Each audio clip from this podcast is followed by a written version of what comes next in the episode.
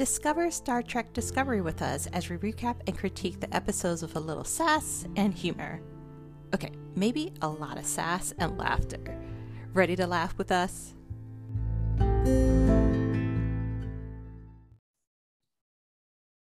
Hello, and welcome to Trekkie and Beyond, a Star Trek podcast. I'm Moneca. And I'm Andrea and welcome to episode seven of season two. So, in this episode, it's called Light and Shadows. And so, it's all about Burnham going back to Vulcan in search of Spock, and where she sort of uncovers some family secrets, while the rest of the team on the Discovery is trying to figure out what is going on with the Red Angel. And Pike and Tyler almost end up lost in time. And we see a little bit of Georgiou, which makes me think, does she have something up her sleeve for Leland in Section 31? Can we trust her or can we not? So let's discuss initial reactions. What did you think of this episode? I really liked the episode. I'm giving it five snaps because I thought it was like had really cool special effects. That probe from the future was like reminding me of like an octopus kind of thing. There was beautiful shots of Sarek and Amanda's house. Oh, I would love to live there. And I'm also noticed a cute bromance between Pike and Tyler. what do you think? No, we do not agree with no bromance. I I have high hopes for this episode. It was a nice change of pace between all this searching and trying to figure out what's going on. We're now understanding that there's more things coming from the future. There's more, there's a bigger hand at play with the red angel that maybe Tyler's right that we shouldn't trust it. Um, but it still left me wanting. And I think I finally understand what my issue is becoming with Michael. I feel like they make her emotions seem forced. Like because she's trying so hard to be Vulcan, she's trying to make her emotions seem logical. And I think like in this episode, it really hit home for me that she's like fighting her emotions and trying to make everything she's saying seem logical. And I just, I don't believe it like I'm truly not believing any of like the emo- anything that she's emoting anymore because of just how it's coming across. So this episode, I have hopes that is going in a better direction. I like that it wasn't 100% about Michael. It was a it was a, a lot about the Discovery crew and Pike and Tyler. But I also want Pike to continue to ride Tyler's behind because again, Pike is right. Tyler killed a member of the crew he does not just to go he does not get to just live without guilt because of that. Like it just no not until the person he murdered hugh comes back and absolves him of his sin. And until that happens which it better not anytime soon he better live with guilt. That's my initial reaction of this, show, of this episode. Before we dive in i also want to say that after this is the seventh episode in this season, and we finally get a chance to meet Spock. And it has taken us a long grind to get here. and that was a letdown, in my opinion. Like I understand he's going through some stuff, but that whole we'll discuss it when we get to the whole scene with the mother because I have some things to say about this family and maybe I'm just being too cynical and I'm dead inside, but like there's some things that we need to talk about because I love a ride or die mom, but I don't like stupid mothers. And I feel like she's acting sort of a little bit stupid. So in this episode, it starts off with Michael basically deciding, okay, we know a little bit more about the red, uh, the red angel. It is more humanoid, um, with the exoskeleton. So it's not like a distant or unheard of thing. It's, they just believe it's from the future. And so, with everything that's still going on with Spock, she decides she's going to go home to Vulcan because she hasn't seen her parents in a while. Like, really? Is that a believable excuse? I didn't believe that excuse. Wow, your brother is going missing, but so you're going to use this time to go home and visit your family because you miss them while you while you're in search for your brother? That's just a that's a really nice coincidence. Like when she Amanda traveled to see her, like undisclosed, during her trip, and I I think picked up medical records. So Amanda asked for Michael's help a few weeks ago, and Michael was not as interested in helping.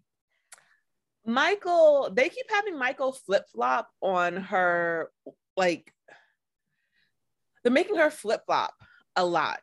Um, and I'm not really liking that she's becoming so indecisive and so in or indecisive, I should say, I should say is the correct word because she regularly makes these strong like choices and has like all this backing and then like out of nowhere she changes her mind it almost seems like okay i had this emotional re- revelation and because of that i'm gonna i need to find spock you should have been able like you should have been looking for him anyway. It shouldn't have taken this huge emotional revelation that really wasn't as emotional as you think it is. It's just it makes it seem like she's so emotional immature immature that any small thing of like family is like i can't like i just uh, it made me really realize that I need to go back for Spock. After Saru like ditched his sister for 20 years, you like really that's that's the hill you want to be like I got to go find Spock now because I don't want to end up like you guys. Like it makes you, it makes it seem she's so emotionally immature that it takes it yeah. I, I don't know how to explain it correctly, but it's just it they're making me upset with how they're portraying her and I just I need her to be a bit a big better, stronger character. We know, is it just me? It, it's not. You. I feel that same way, and I I'm still not sure what happened between her and Spock that made the two of them like stop talking because it seemed like in the flashbacks Spock was reaching out to her to show her how to um, mm-hmm. separate her fingers for the Vulcan hello.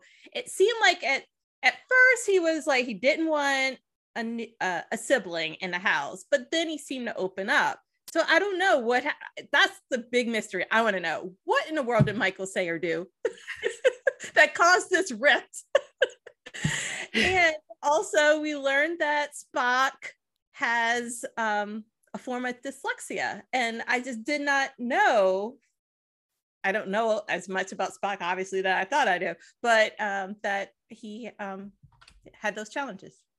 Yeah, and how Vulcans considered it a weakness because it came from his like human half and not the Vulcan half because it's not really heard of on Vulcan. And so like this brings us to Amanda. Amanda is like that family member who's a ride or die, but in the wrong sense of like, oh, he didn't do it, so I'm not I'm gonna hide him from the law. Like you realize you're doing more harm than good by like doing that, correct? Like you want like there's a way to be a responsible like a parent or family member to where you don't break the law and make it worse for your child while you're trying to protect them.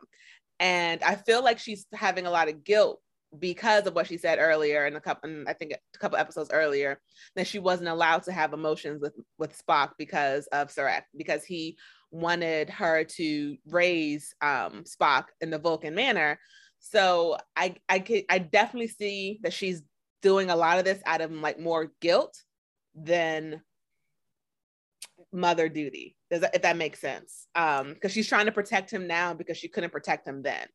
And we even see like when Sarek finds out that she lied to him, that he even sort of like demeans her and she sort of stands up to him. But it's just like, honey, pick the hill you're gonna die on because your son needs help, like medical help. Like right. it wasn't like he was in his right mind and she was hiding him because that's one thing. But he's still crazy. Like right, right. because what she did doesn't solve the problem. Yeah, that's not going to help heal Spock, right? Mm-hmm. She does have um, maternal regret.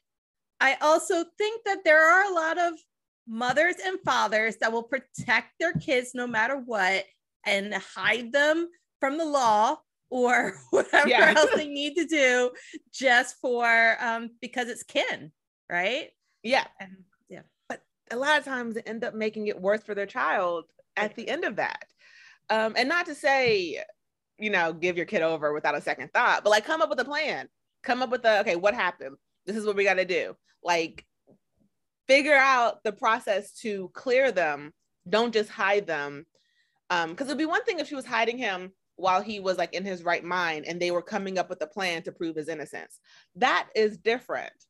But he's in the state where it said that he killed three people and he's in the same state. And if he doesn't really recognize who you are and he has like an episode, he could harm you and still no one will know. Like, imagine him having to deal with that guilt. So when Michael comes and finds out, and she's like, we need to get him to a hospital because he does need help. Um, she's actually doing the right thing at that. Like, she's doing what she needs to do to protect her brother because he's still a danger to other people. You can't under like you don't understand what he's saying. Um, and she's trying to do do it the correct way because Michael's all about the rules and regulations, but also understanding she still needs to protect her brother and has to have a plan. Um, granted, would I have taken him directly to Section 31? Probably not. I would have taken him maybe to a Vulcan because Amanda was correct. She could have said, "Hey, I'm I'm invoking diplomatic immunity for my son. Let's get him medical help." And like that's the way you protect your son. Like you like, "Hey, look, I'm doing these. I'm doing what's within the law, what's correct." Granted, also people don't flame me for this because I know it, it's TV, it's fake, it's not real life.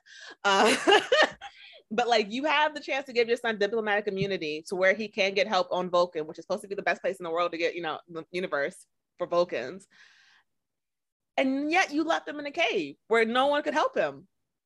Like, Amanda, what are you doing? right. And I also want to say that with Sarek's recommendation from Michael to take Spock to section 31, I think Michael was still in shock. Mm-hmm. And it may have been the first time she heard her parents argue like that because she seemed to be like, oh, I'm stuck in the middle of this and this is confusion.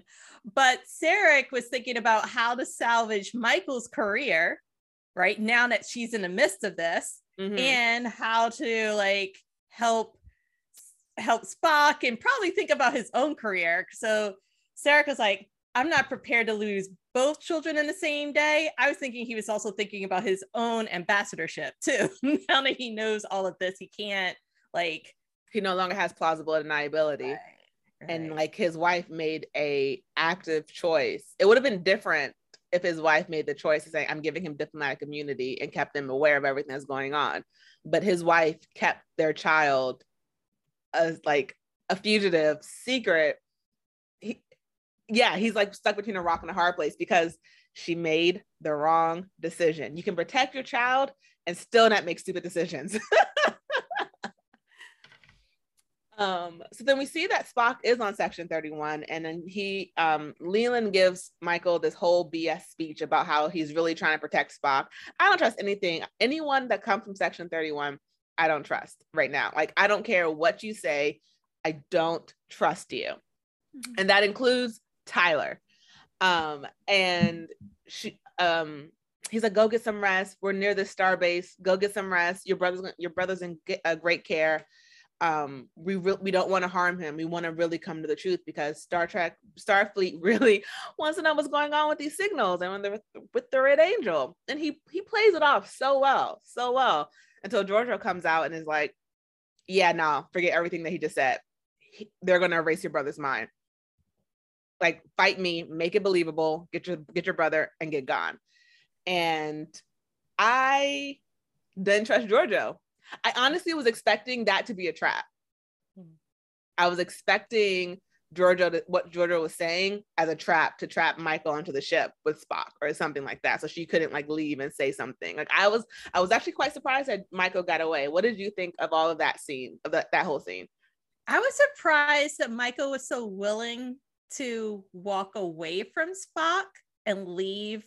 Like even um turning him in is one thing, mm-hmm. but to leave the quarters where he's at, like who can vouch for him and make the decisions for him? Like she's his like medical power of attorney at this point. I don't yes. know how else to describe it, but she needed to stay her butt there in that room and oversee all decisions. So it surprised me that she was get ready to take like a break, a mini vacation or something there. Um, so Michael confuses me sometimes. I'm because they have her flip flop. they have her flip flop so easily that it's like any decision she makes is no stock in it. Right. And who's to say he's not going to freak out again like he did in a psych ward and panic or whatever mm-hmm. happened and then he killed three starfleet officers right? Because he he wanted to break out. So he could get into i don't know another anxiety situation there. She should want to be there especially after this journey mm-hmm. and it's her own kin to be there and in that room. So that was a little that was a little weird but it was a really cool action scene and i'm glad that georgiou had the backbone to support uh, michael um, in these decisions. And I don't know how Georgiou is finding out all of this information mm-hmm. about Leland in Section 31, but she's catching up really quickly considering she's a fairly new person on the block. And they need to watch out for that. Like they should have like killed this chick. They should have killed this chick because she was an emperor people like remember she's used to being in charge she's not used to taking orders and if she's taking orders with a little bit of a smile you need to be worried. Yes. Yeah. Well, let's just face it, Starfleet has not made really good decisions with her since the very beginning. Yes. And even giving her the bomb, like a whole bucket load of things.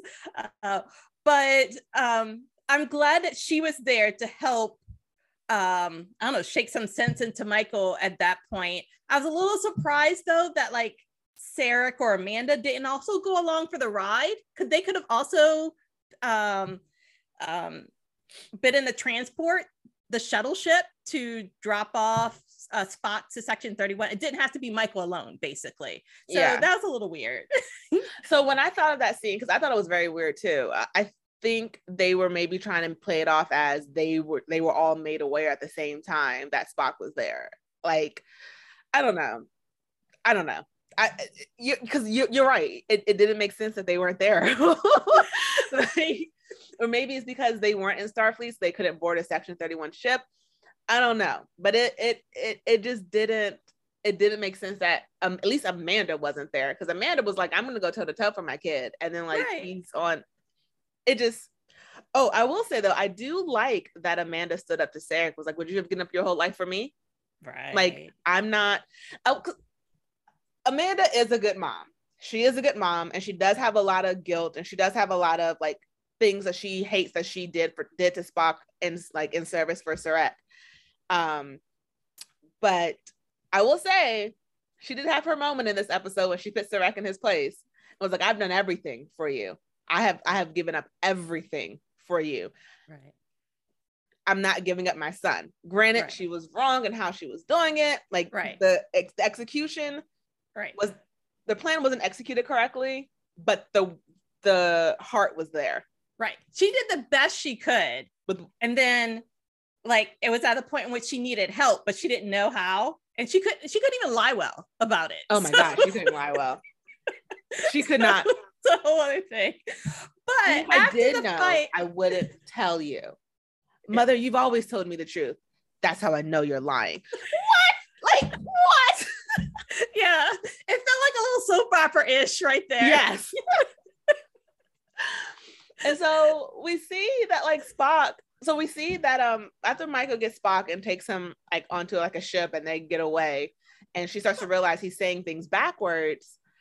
They realize like he's giving them coordinates to a place, and I just have to say, the um, I just have to, I, I have to say, her they make her emote in such a weird manner that I don't believe it because when she was telling her brother, telling Spock, like I'm here. Like when she was repeating back like the Mad Hatter thing to him, and she's like, "You're emoting so hard that I know it's not real." Because I've been injured and crying and in pain, and my brothers would laugh at me. Like, and like, but no, like they'll talk to me and they'll like I've been like delirious in pain before, and like there's a way siblings talk to each other and even when they're going through stuff like there's a way siblings talk to each other. And while their serious times it never comes across as forced as her emotions are coming across to me. At least at least maybe it's just me. And maybe me and my family have a whole dark way of dealing with stuff and making people laugh while they're in the middle of pain. But i just her emotions didn't seem real. They seemed so forced when she talks to her family, when she's trying to like convey emotion. Like just say, I'm here for you. What do you need? And it's like, I'm here for you, Spock.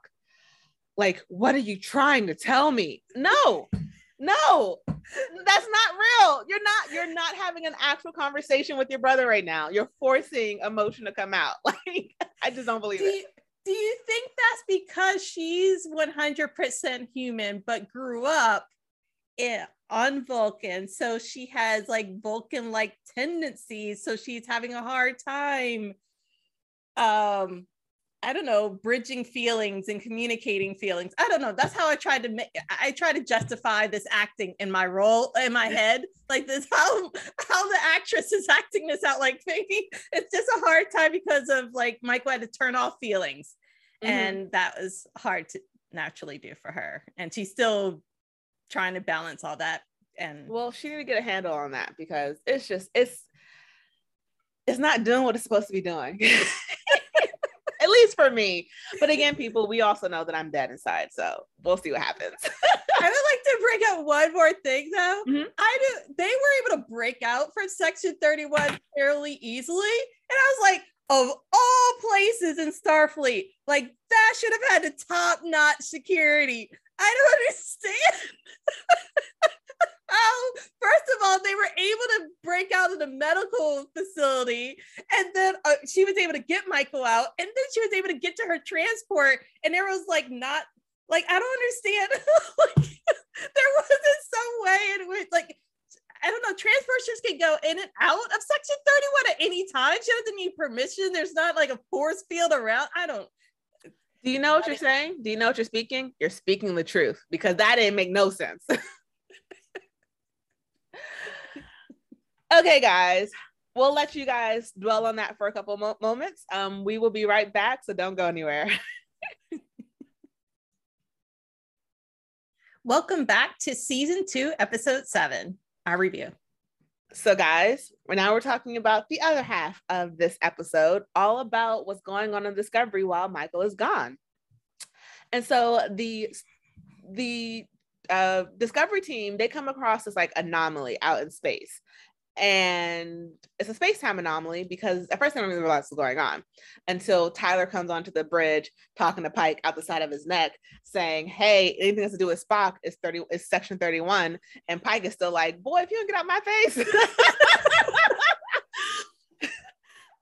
Pike looked like he wanted to slap homeboy into like the next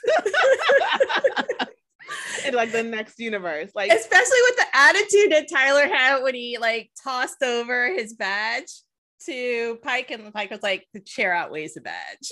like, yeah. Dude. And then everyone sort of sees that replayed again in front of them because the time anomaly. And so they're like, oh my gosh, what's going on? We need to investigate this. And so they realize they can't take the ship any closer to the anomaly because they don't want anything bad to happen. So Pike's like, I'm gonna I'm gonna get into one of the um one of the ships, smaller ones, and we're gonna go out and investigate it. And really, there is no need for him to do this. He's like, I was a test pilot, you know, before I was when I started Starfleet, so I'm I know how to fly those things. There's really no reason still for him for the captain to be the one behind the wheel. And Tyler ends up going with him.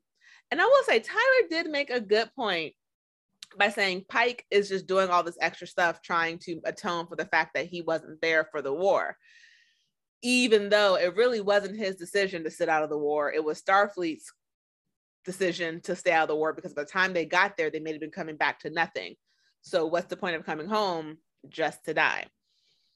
But we see while they're on the ship that they're, um, one, it was dumb for them to be put together because they like they hate each other. Well, I won't say they hate each other.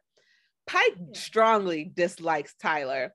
Tyler's mm-hmm. just trying to do his job, but Pike makes a point to tell him, like, the reason I don't like you is because you killed a member of this team, mm-hmm. of this crew, and you got away with it. And regardless of the fact that you can't get rid of the, the Klingon inside of you, he's still there. Like Pike doesn't 100% trust him because who knows what could happen. Who knows if Voq may one day she's biting Voq's consciousness is just like biding his time to like gain some power and then like gain control over Tyler's body again. Like we don't know what could possibly happen. And Pike is just not letting Tyler out of it. Um, but while they're on the ship, we also see like while they get closer, they they shoot off a probe into the time anomaly. And while they're like sort of flying, P- Pike turns around and sees himself, a different version of himself from a different set of time, almost shooting Tyler. And he's like, what is going on? And I thought for a second it's gonna be because like Voq, they because of the time thing, they regressed back to a time where like Voq was trying to take over Tyler. I didn't know what was gonna happen. But it's just like that that whole scene was very chaotic, in my yeah. opinion. Like that the whole discovery time uh part of the episode was very chaotic. What did you think of it? So like like you, I was wondering, Pike, why are you of all the crew members on the ship, why are you volunteering for this? and I also don't understand why anyone has to go. It seems like there should be some sort of other droid they could send with the probe to to to do this, or Airiam. Uh, it seems like it's a was it's a high risk mission to send two humans out. Um, they also have those really cool pods that we saw a few episodes ago that seems to be more agile. Mm-hmm. Um, I don't know if you remember those round circular pod things, but that would have been perfect for this mission. I don't understand. and I guess they needed some conflict. They needed to, in order for conflict to happen, you need two people in a scene sometimes for dialogue for that.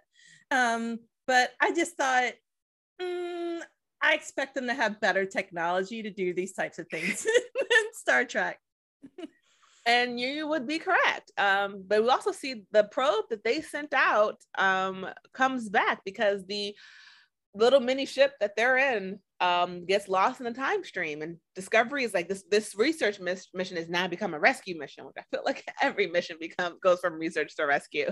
It's crazy, right? Right. right. And um, they uh, Saru comes up with a good point that Stamets sort of stays out of time loops. He is a he because of his um because of his tardigrade uh DNA that he got from, you know, injecting himself with stuff that he shouldn't have, he can sort of outstand time loops because we remember that he brings up the uh, Harry Mudd episode where Harry Mudd kept them in that time loop and only Stamets was able to stay out of it. Um, and so Tilly goes to get Paul and there he's like trying to figure out, he's like, what, what, what, it's like trying to get a piece of what, what do you say, like a piece of grain in a twister with a pair of tweezers. Yeah. And it's really interesting that Starfleet keep like they keep making or Star Trek keeps making these huge analogies and then still comes up with a solution. I was like, could you not make it seem so impossible? Like every single time. I'm gonna be honest, you try catching a piece of grain in a hurricane with some tweezers, and then like an hour later, oh, we figured it out. Then obviously it wasn't what you just said it was. Right. oh yeah, they're able to figure out a lot of things really quickly. And I don't even I don't understand how Pike and um Ash changed their clothes so quickly for this mission to the their away mission. It's like what? I thought this was the urgency sense of urgency here, and they changed their uniforms. But yeah, I don't um, understand time, but that's part of this episode. um, so then we see that the probe that they had launched to understand the time variance or whatever's going on comes back and is a lot more advanced. And they say it's from 500 years in the future, which is very interesting because they launched it like 10 minutes ago. Um, and they are definitely they're under attack. And Paul is able to track where they are, and it shows how like um it shows how like their anomalies are coming up and it's showing up how like this happened years ago this happened this year this happened a week ago this happened last week. And because they're able he's able to track it he tells tilly you're going to beam me onto a ship that should be impossible and you're going to beam me on there so i can steer them home. Which again you said this was like finding a piece of dust in a hurricane with tweezers. So right I think Tilly is well within her right to be like, hey, like, um, uh, like the guy says on TikTok, pre-K pause. what is going on right now? right. And she's a junior officer in charge of these calculations to ensure that this happens. Wow. like, hey, pre-K pause. We need to stop, rewind, and explain this to me because I understand that we have a short amount, a short amount of, win- of time for this window before it's gone. But if I do this wrong, you're gone. right, right. So in whole Starfleet Star Trek uh, way, he gets onto the ship very randomly. Uh, it's a huge. It was such a chaotic scene that like I had to watch it twice to fully understand what was happening because the probe was attacking the ship. Um, Pike realizes what he saw was him trying to save Tyler, not him trying to kill Tyler. Then Paul jumps in. He's like, "But I'm not really here now. I'm here 10 minutes in the future." Right. And he's like, "I'm piloting. I'm piloting the ship, uh, Star Trek, Starfleet, um, Discovery. You know, come get like figure out where we are and then like beam us all off." And it was just like, if you could have done it that quickly, why like if you could have located them, why couldn't you just send them what to do? Like, why did you have to go onto the ship? I don't know. It I seemed know. very, very like that whole scene seemed very chaotic, and I just didn't fully understand it. Um, what did you think about that whole scene of him just trying to get on to the ship? I thought that was the biggest risk ever mm-hmm. because mm-hmm. you have Paul, priceless. Captain Pike, one of the best captains, priceless. You got Ash, yeah, but you, got the three of them involved in this. And there's so many unknowns with the anomaly. That's why it's an anomaly. And the red angel, and whoever knows what else is going on. And then that probe turned into like this octopus kind of thing. Like from with advanced technology. So who knows what could have happened there? That that's really big risk. I'm yes. I'm surprised, but they I also thought in the back of it, they're not going to kill off all three characters at the same yeah. time. That would break up, break everyone's heart. So, so they're finding their way out of this somehow. But that was crazy. So the probe also end up attack attacking like the um, oh no, the comms yeah, and was like trying to download. Yeah, yeah, he was trying to download stuff from Starfleet. And so this is where this is where they don't make sense because if it don't make dollars, it don't make sense. And they had Airiam, which whatever isms, I apologize. She is a not she's not an organic organism she is like a robot, right? Like that's my understanding of what she is. She's like a or is she, she's like a robot, a very smart robot, but like a one with AI. But she's hard. She's wires, okay, and like a hard hard whatever all the parts are. Sorry, people, but don't put her next to a probe that's trying to hack Starfleet.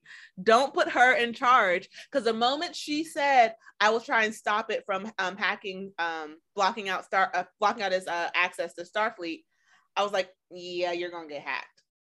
You're about to get hacked because you can be hacked because you are a robot." Right. I'm sorry to say, like, right you are. And so like it was like don't don't make don't make the robots try to stop the other robot when the other robots trying to hack starfleet because i just don't see that ending well. I, like and we are right because as they're fighting to as um paul is trying to get them out of this time stream the probe realizes what it's doing and pushes it back into the time stream. And so paul is screaming um, beam us out beam us out beam us out and they're trying to all get out. And then while it's happening, you see Airiam. I think that's that's the Airiam, um, and you see her being hacked in live time. And I was like, I called it. I was like, yep, yeah, you shouldn't have had the robot stop another robot from hacking. Like, I know she's more than a robot. She's AI. I know she's so much more than that, but you shouldn't have had. It doesn't make sense. It doesn't oh, make yeah. sense to me and the database the databases i think for discovery also has uh, what the centuries of knowledge from that sphere from that mm-hmm. from a few episodes ago so now this probe has a lot more information than just discovery, maybe a little bit of insights about section 31, maybe a little bit of information about the um uh, the other dimension. It's just this is just this is a major breach. Yes. Because there's stuff that Discovery knows that other Starfleet doesn't know. The rest of Starfleet doesn't know. Um, so it's definitely a little sneaky, very sneaky. Um, and then we see that Pike admits to Tyler that, like, you were right. I was acting all, you know, all I'm strong man because I missed out. We missed out on the war, and I'm trying to make up for it. Which again, not your fault. So, dude, like, chill.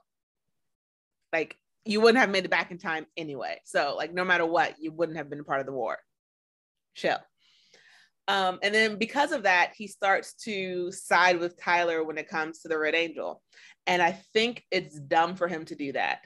Um, not I don't think it's dumb for him to be wary of the Red Angel. I think it's dumb to be on like Tyler's side regarding the Red Angel because Tyler isn't on Starfleet side fully. He's on Section 31 side.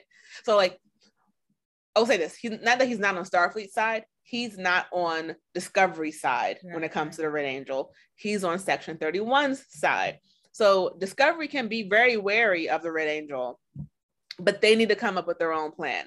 Tyler cannot have anything to do with um, Discovery's plan for the Red Angel because 31, Section 31's uh, plan and Discovery's plan could be very different. Section right. 31 may want to abuse the power. So, yes, I also think that if I remember correctly, that's the main reason why Captain Pike is on the USS Discovery. He joined like seven episodes ago to to in search of the Red Angel to find out more. So if Starfleet also has asked Section 31 to look into the Red Angel and Captain Pike, they're they're they must want two different angles, yes. right? or uh, more research than just section 31 because otherwise why change the enterprise and discoveries missions to focus on this so i can see why it would be good for pike to have some impartiality some separation but part of me in the back of my head i'm thinking well maybe the writers did this so that there's less conflict between the two of them or maybe pike is just like um wants to have a little truce or move on with the, his relationship with Ash. Um, but in the end, I'm proud of Pike for admitting that it was his um, uh, his interests. It, he was separated from the war, so he wanted to be involved. And oh, yeah, I'm very proud of Pike for that. I am very proud of Pike for that, and I I'm very also I, I, I want Pike to have, like you said, like an open mind about what's going on with the Red Angel but I just don't want him to agree with Tyler. I don't want them to be on the same page because Tyler is now section 31. And while he we fell in love with him on the discovery and he broke our heart on the discovery, we can't really trust section 31 because as um as Georgiou points out when Leland tries to call her out for basically letting Michael escape and she throws a face, check the cameras. Honey, you y'all both know you helped her, you helped her escape she lets a little bit of a um, informational bomb drop on us. Um, and I feel like it was tied back to a couple episodes where she like um when like Leland tried to call her out for something and she said, Oh, but remember we know what you when you killed the wrong ambassador? Um, and that started like a whole like a war thing or something like that. And it may be connected to what she just said because she drops the bomb that Leland is responsible for the death of Michael Burnham's parents. Um, and we don't know if that's directly or indirectly. It may not have anything to do with the wrong ambassador being killed, but whatever happened to Michael's parents, he's responsible for. So now the question is: Is he responsible responsible directly? Like, did he want them killed, or was it an accident and he like feels guilty about it? Like, did he get innocent people killed, or did he kill them intentionally? So that's one of the um, mysteries that this episode leaves us reeling with. And also that now Michael and Spock are traveling to Talos 4 because the numbers that Spock has been repeating on repeat all episode are actually the numbers are backwards. And so Michael figures it out and they figure out it's in Talos 4 and that's where they're hitting now. And then she does in her very super emotional, emotional voice, I'm working like I'm here for you, brother. Like, okay, dude, like chill, like calm down. So what so what are like what do you think about what like the ending of this episode? Plot thickens for sure. I had I was thinking, oh my goodness, that was like a big mic drop moment when there's a connection between Leland and, uh, Michael Burnham's parents. Oh my goodness gracious, this is definitely a soap opera. Mm-hmm. mm-hmm. Um, I'm also wondering if like uh, uh it, it, there's there's conflict between Pike and Leland. There's a lot of other dynamics here so uh, I'm looking forward to, I guess there's like six episodes left in the season. I want to know what happened that really separated Spock and Michael from communicating with each other over the years. And whatever um, she did to that boy, she she hurt him. She hurt him something fierce. Yeah. Yeah. And then the Red Angel travels as a time traveler, goes back from the past, goes to the future. Wonder if the Red Angel is connected to this probe. Um, so I have a lot of unanswered questions. Um, I, I'm now starting to become understand that that's just part of this USS Discovery and this this, um, this series, but I feel like there's just constantly more and more questions. Um, and I'm just hoping they don't just wrap them all up in one episode at the very end. I'm hoping there's a gradual information that they share. oh my god, if they make us wait till the last episode of the season to get all the answers, it's gonna be I'm gonna be upset. I'm gonna be real upset. Um because I feel like there was a lot rushed in this episode. Yeah. Like this episode could have been two episodes. It definitely could have been. It could have been one episode fully about Spock and then one about the time anomaly. Um, I definitely think that's why I felt like that scene in the time anomaly was so chaotic and rushed. It just seemed so I don't know. This Star Trek has a habit of making an impossible, like saying things are impossible and then figuring out within the same episode and I feel like it it's been it's taking away from the belief.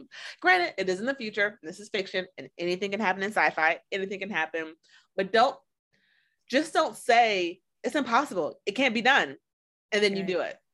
Right. Because whenever you make higher stakes, and I, I don't expect like I'm not expecting there to be real stakes anymore after a while. After you keep saying it's impossible and then you do it, anything you say is impossible, I'm not going to believe anymore. Right. So I, I hope they get a handle on that. I hope they uh, say, oh, this is impossible. We can't figure it out. And then maybe take an episode or two episodes to figure out the problem. Um, don't say we only have four hours to figure out how to do something that is virtually impossible and there's no way. And if we don't figure it out in four hours, they're going to die. Eventually, you have to let people die. Right. I don't right. know. Otherwise, it's just, it's, I no longer believe that they're in danger anymore. And then then I watched the show with more of a all right, like how are they gonna get out of it? It's like the um Game of Thrones. I want more of a Game of Thrones feel. As in, and by that I don't mean like the show, but like uh, the writer had a reason had like a experience. Um, I think it was an article where he said eventually if you don't let your main if you don't let like a, a character die no one's going to believe anyone's possible of death anymore like if right. you walk into a if you have your main character walk into a room with 20 assassins and then he walks out a chapter later it's like really not one nick like you want them to i want to fear for my characters lives otherwise i'm yeah. like all right i understand what you're saying because in the first three episodes of season one lots of characters died. There was connor there was Georgiou there was the security chief. There was a whole yeah. like, and it looked like no one was safe. Now it's like yeah they'll bring them back in some other way if it's not really them so yeah. And i mean like hugh's death destroyed me. Yeah. i was so and granted don't get me wrong people i'm very happy that he is back but the fact that they actually allowed him to die was great. it pushed the story forward. Right. It made us grieve. It made us fear for the characters. But if they are always in a life or death situation and nothing bad ever happens to them, how am I supposed to believe? Like, why do I believe any danger they're going to be in in the future? Right. And I don't know. Maybe so, I, again, I'm I'm dead inside. Maybe I'm just a cynic. I don't know. So speaking of of Hugh, I was thinking about Hugh when Paul volunteered to to beam on board during this whole time analogy. When he agreed to beam on board the the shuttle during the time, I was thinking, really, if I wonder what Hugh thinks about all these dangerous missions now, right? Yeah. And if that's a different mindset now that he's he was he passed away, but then now he's alive again. If he views death and life more Murdered. preciously, right? Murdered, Sorry? not passed away. Murdered. Okay. I feel like passed away is like, oh, I felt I you know I died in my sleep. No, you were murdered, dude. right. Well, by the guy that's on this away mission, right? So- I thought I was thinking Tyler was gonna die this episode, and I was actually looking forward to it. Mm. Yeah. I thought he was gonna get left behind and like because it seemed like Hugh and Lorca were in a, an um, disagreement about how far to push Paul mm-hmm.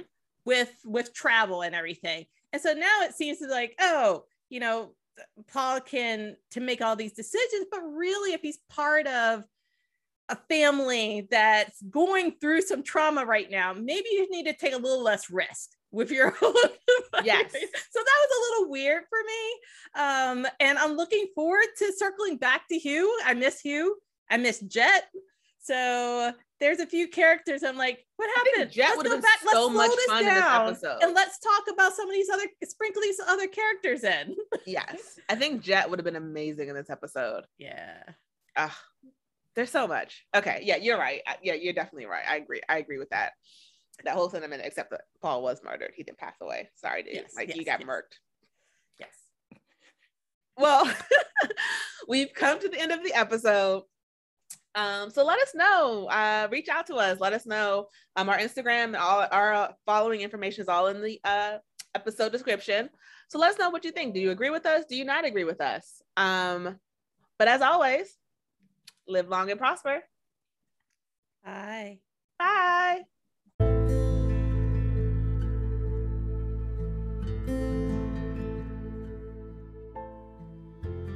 Hey guys, it's Andrea. Thank you for listening to the most recent episode of our podcast, Trekkie and Beyond. Don't forget to subscribe to keep up with the latest episodes. If you enjoyed listening to us, please go ahead and support us by clicking that support button in the episode's description. We greatly appreciate it. As always, live long and prosper.